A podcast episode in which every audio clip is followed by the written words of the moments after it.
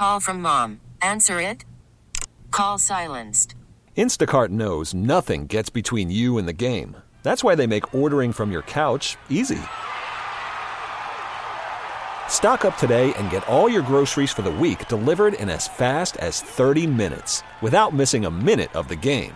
You have 47 new voicemails. Download the app to get free delivery on your first three orders while supplies last. Minimum $10 per order. Additional terms apply. TuneIn is the audio platform with something for everyone. News. In order to secure convictions in a court of law, it is essential that we conclusively. Sports. Shot clock at four. Doncic. The step back three. You bet. Music. You set my world on fire. Yes. And even podcasts. Whatever you love, hear it right here on TuneIn. Go to tunein.com or download the TuneIn app to start listening. All right, Draymond Green uh, ejected last night, third ejection of the season. Now we await whether or not the league will suspend him for more games. He did take the podium last night, which actually, let me set it up this way. Very interesting that Draymond Green talked to the media after the game, after an ejection. He does not normally do that, which makes me believe either he wanted to get it out there or the Warriors wanted to get out there right away that this was an accident. But let's take a listen to the whole Draymond Green kit and caboodle. It's about 10 minutes. What happened on the uh, play you got ejected? Uh, he was pulling my hip, and I was swinging away to sell the call. Made contact with him. Um, as you know, I'm not one to apologize for things I meant to do, but I do apologize to Jusuf, um, because I didn't intend to hit him. Uh, I sell calls with my arms. I don't fall or to sell a call. I don't. I'm not a flopper.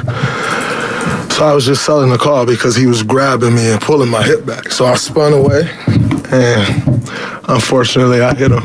And so, like I said, I apologize to Jusuf, um, because I didn't intend to hit him. Have you seen the replay? Yeah. How did it look to you on the replay? I mean, as I've said before, any replay, you know, if I go look at every replay of everything, um, a replay is they, it's never going to look good, you know. But like I said, I know my intentions. My intentions were to sell the call, um, and you know, I also don't think I'm an accurate enough puncher to do a full 360 and, and, and connect with someone.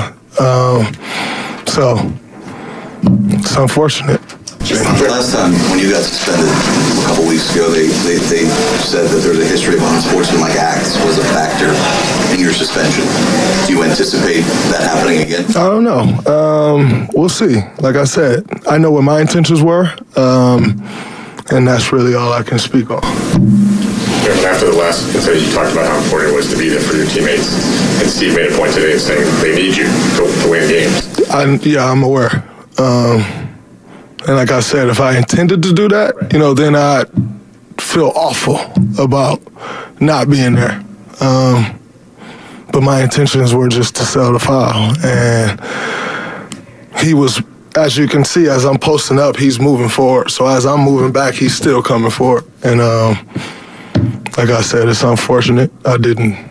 I, again, I apologize to Nurkic. Um, because I I hit him. So I do apologize to him, and I didn't intend to hit him. So I think you guys have known me long enough. If I intended to do something, I'm not apologizing for it. Um, but I did make contact with him, so I apologize because it wasn't my intention.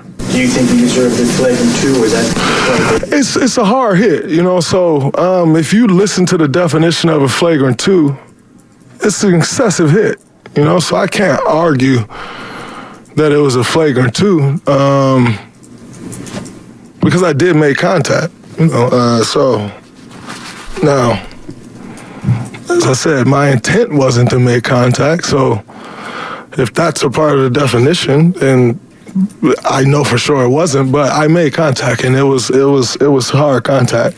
So I think the flagrant two was warranted. Uh, it's a hit above the neck.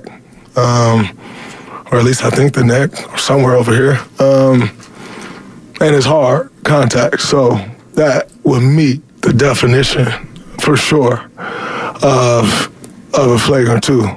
But as I said, it wasn't my intention um, to make that that contact, any contact at all, really. Like I said, I was spinning away and trying to sell the foul. And, but yeah, I think it definitely meets, you know, the definition for sure. Um, but my intent wasn't to hit I I understand you said the, the intent wasn't there, but with this team's small margin for error and where you are now third into the season, do you think there needs to be some sort of alteration to how you approach these situations to not put the team in a situation where you may not be available? Yeah, but that's not that situation. Um, that situation is me trying to sell a foul call. So, on most situations, yes, I'd agree with you. Uh, can't put the team in a bad spot. But I didn't intend to put the team in a bad spot. I intended to get a foul. And I made contact with them. So, uh, yes, in most situations. And, you know, to Steve's point, of course, I need to be there for us to win. I understand that which is why I haven't been arguing with Ruff since I've been back. I haven't done any of those things because I do understand that. You know, I haven't gotten into it with any players um, since I've been back because I do understand that. Unfortunately, bad luck. Um, trying to draw a foul and I made contact with him. But this ain't those same things. Uh, I'll be the first to tell you anytime I intend to do something, um, anytime something was wrong, the, the turnout was wrong, but that wasn't my intention. So, yes, um, to answer your question, I, but I haven't changed my approach on how I approach things. But that's not, that wasn't the same thing. I was trying to draw a foul. I accidentally made contact with him, and it was, uh, again, I'm swinging away, like he's holding my hip. I don't think, I don't know if any of y'all ever played against Nurkic, but he's strong as And so I'm trying to just spin away out of him holding my hip like this, and, and my momentum continues forward and, and hits him. So, uh, not quite the the bad situations that I've put my team in before. Um, this wasn't that. Just accidentally made contact with him trying to sell a foul. Kramer, what did you think about the, the rotation tweaks Steve made, take, you know, taking Andrew and Moon out of the lineup to start the second half and then not closing with Clay? Uh, I mean, Steve told us th- that that in the first day of camp. Uh, really, was it the first day of camp? It could have been before camp. Uh, that you know we have a very deep team, and he's going to go with the players that that are playing well. Um, you know, but I was minus 15, so you know you look at. excuse me. You look at our bench they're all pluses down there. So, um, I probably would have got benched too had I not had had the event not happen because you know it's clear um, we were struggling. So, and yet you know Clay's plus four uh, on the night. So, um, it's not something that I'm shocked by because you know you're trying to find a rhythm, you're trying to win games, and just trying to go with go with the guys that are playing well and producing. So I don't look too far into um, who's benched or whatnot. Uh, you're just trying to find lineups that works, and I respect you know Steve's calls on that. Nurkic was just asked about the about the play, and he said um, that brother needs help. What's your response to that? Respect. I still know what my intentions were. But respect, I think we all need help. I don't think any of us are too perfect. So, respect. But I'll, I'll tell him the same thing I just told you. I'm gonna apologize to him, and I, you know, I didn't intend to hit him. So, but he has a right to feel how he want to feel about it, and I'm not gonna sit here and try to go back and forth on how he feels about it.